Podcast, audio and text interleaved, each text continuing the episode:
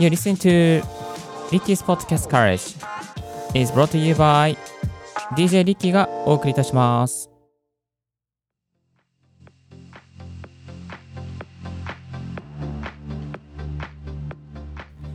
Good morning! ポッドキャスト大学の DJ リッキーです。この番組は、ポッドキャストのことを勉強できるポッドキャスト番組をお送りしております。ポッドキャスターに関係する最新のテック情報や機材情報、ライフハック情報を Apple Podcast、Spotify、StandFM をキーステーションにマルチ配信しております。最近ですね、ちょっとあのほとんど2日に1回のですね、配信になってしまいまして申し訳ないんですけども、まあ今日もコツコツとですね、LA から収録して、えーお届けしていきますので、どうぞよろしくお願いいたします。さあ、えー今日お届けするトピックはこちら。ポッドキャスト収録時のマイクオスを防ぐ方法こんなニッチなテーマでですね、お届けしていきたいなと思っております。え、ポッドキャストをやっていると、まあ、マイクオフ、ゲストの方のマイクが、あれ、なんか突然にですね、マイクの音量が小さくなってしまったりとか、することありませんでしょうか？えっと、そんなのはですね、えーマイクオフの悩みを防ぐ方法をいくつかご紹介させていただきます。まあね、これ、ポッドキャスターさん、音声配信者さん、どなたでもですね、経験があるかと思います。えー収録してみて、よくよくヘッドホン通して聞いてみたら、あれ？音がめちゃめちゃ小さすぎる。あれ？これじゃあ、ポッドキャストの音圧、音量に近づかない。そんなことは経験ありませんでしょうか？私もですね、よくよくやっちゃっておりました。えフェーダーが上がりきっていないとか、マイクから離れすぎていたとかとかですね。まあ、大抵はマイクから離れすぎていたか、フェーダーが上がってなかったとかね、もともとの設定が良くなかったかとかね、そういうのいろいろあるんですけれども、特にですね、まあ、マルチ配信っていうか、ゲストの方との配信の時に、えーゲストの方って、なんですかね、このあのマイクの扱い方ってあんまり気にしないじゃないですか。ポッドキャスターであれば、あマイクってこのぐらいの距離で話さないとわからないよねとか、つながらないよねみたいなのを感じてるんですけども、経験値があるから。でもゲストの方、本当にポッドキャストやっていない方が、いきなりポッドキャストをいや収録しましょう、対談しましょう、やってくるときにですね、えー同じ会場に来てくださったときにですね、あれ、マイク、あ、オフってます、聞こえてませんみたいなことがですね、結構あったり、ね、してますよね。まあ、そんなことをですね、防いでいきたいと思いましたので、えーぜひですね、今日の方法方方法を聞いていただいて、ゲスト収録、ぜひマイクオフにならないようにしていただけたらなと思います。まず、一つ目はこんなことができるかなと思います。邪魔にならないところにマイクを置くこれはすごく大事ですね。邪魔にならないところにマイクを置くというところですね。えーと、結構、なんていうかな、邪魔になるところにね、置いちゃうと、あの、なんですかね、次第に次第にこのゲストの方がマイクから遠ざかっていったりとか、まあ、あの目線に合わせるように体が動いてしまって、えーマイクから自然に離れてしまうということがあります。で、このインタビューとか対談の時とかって、あの目線ってやっぱ大事じゃないですか。まずは目線ですね。目線が合うようにということと、あとは、えー台本があれば台本が見えるような位置にということと、でそこに邪魔にならないようにマイクをそほっそっとですね、横から当てていくっていうような感じが一番スマートで、えーいいかと思います。で、横から当てていけばですね、割とあの破裂音も抑制されていきますので、横からさっとですね、こうマイクブーム当ててあげて、マイクを押し込んでいくというところに非常にミソですね。できればマイクはですね、多分まあ上から下げていくというよりかは、まあ、下から下げた方がいいんじゃないかなというような感じが、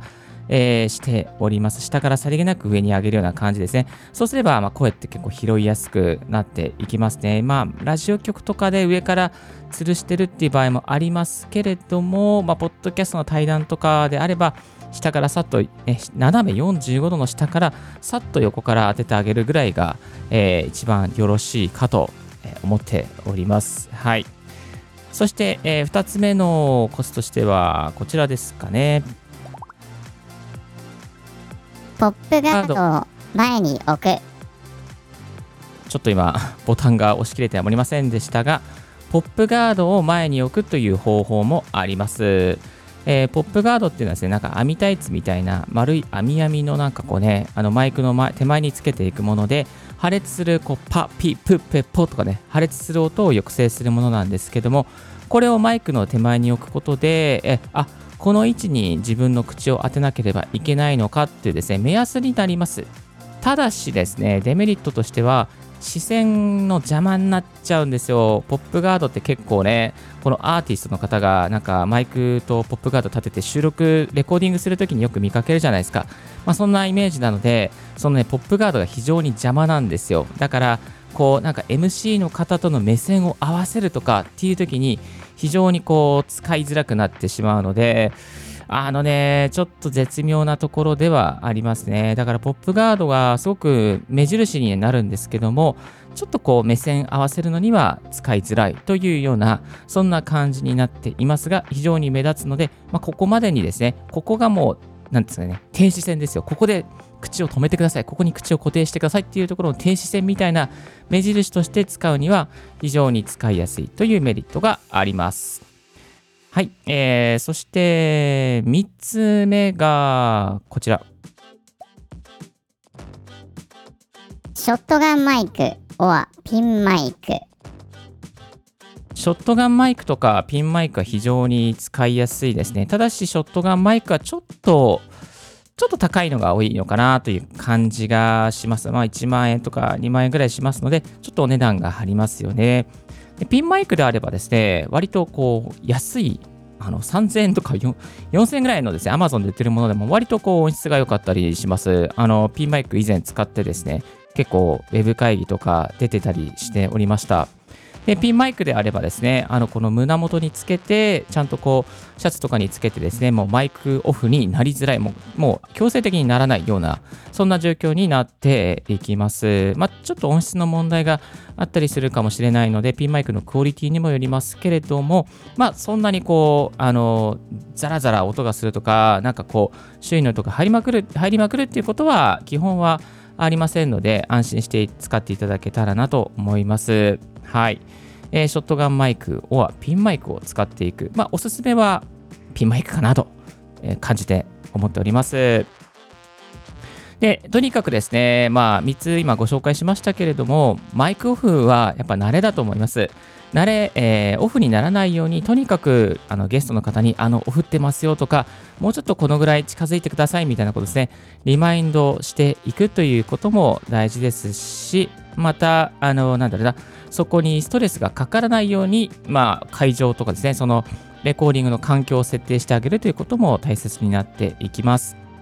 まあ、あとは例えばですね、フェーダーをあらかじめゲストの方は上げておいたりとか、えーマイクオフを想定して、ちょっとこうプリセットを作ってあげたりとか、あとはまコンプレッサー少しね、あの大きめにしておいてあげてですね、小さい声になった時にこう声が、ね、一定になるように少し声が上がるようにしてあげたりすることも、まあそれも優しさの一つかなと